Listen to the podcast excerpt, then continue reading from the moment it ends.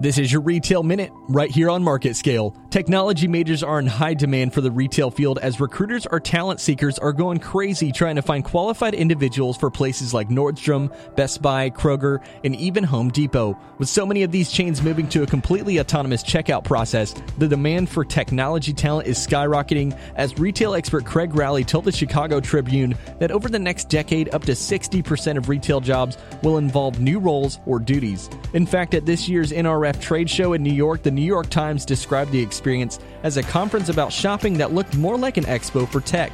So it's obvious that with the innovations in tech happening in this industry, that once low-paying jobs are now being transformed into long-term career options. For instance, three categories have been put into place when looking to fill jobs for the future customer experience, software development, and of course, data analytics. What this means looking forward is that the future of retail is no longer in the hands of merchandisers and marketers, but rather in today's software expert and tomorrow's technology talent. I'm Taylor Standridge, and this has been your Retail Minute.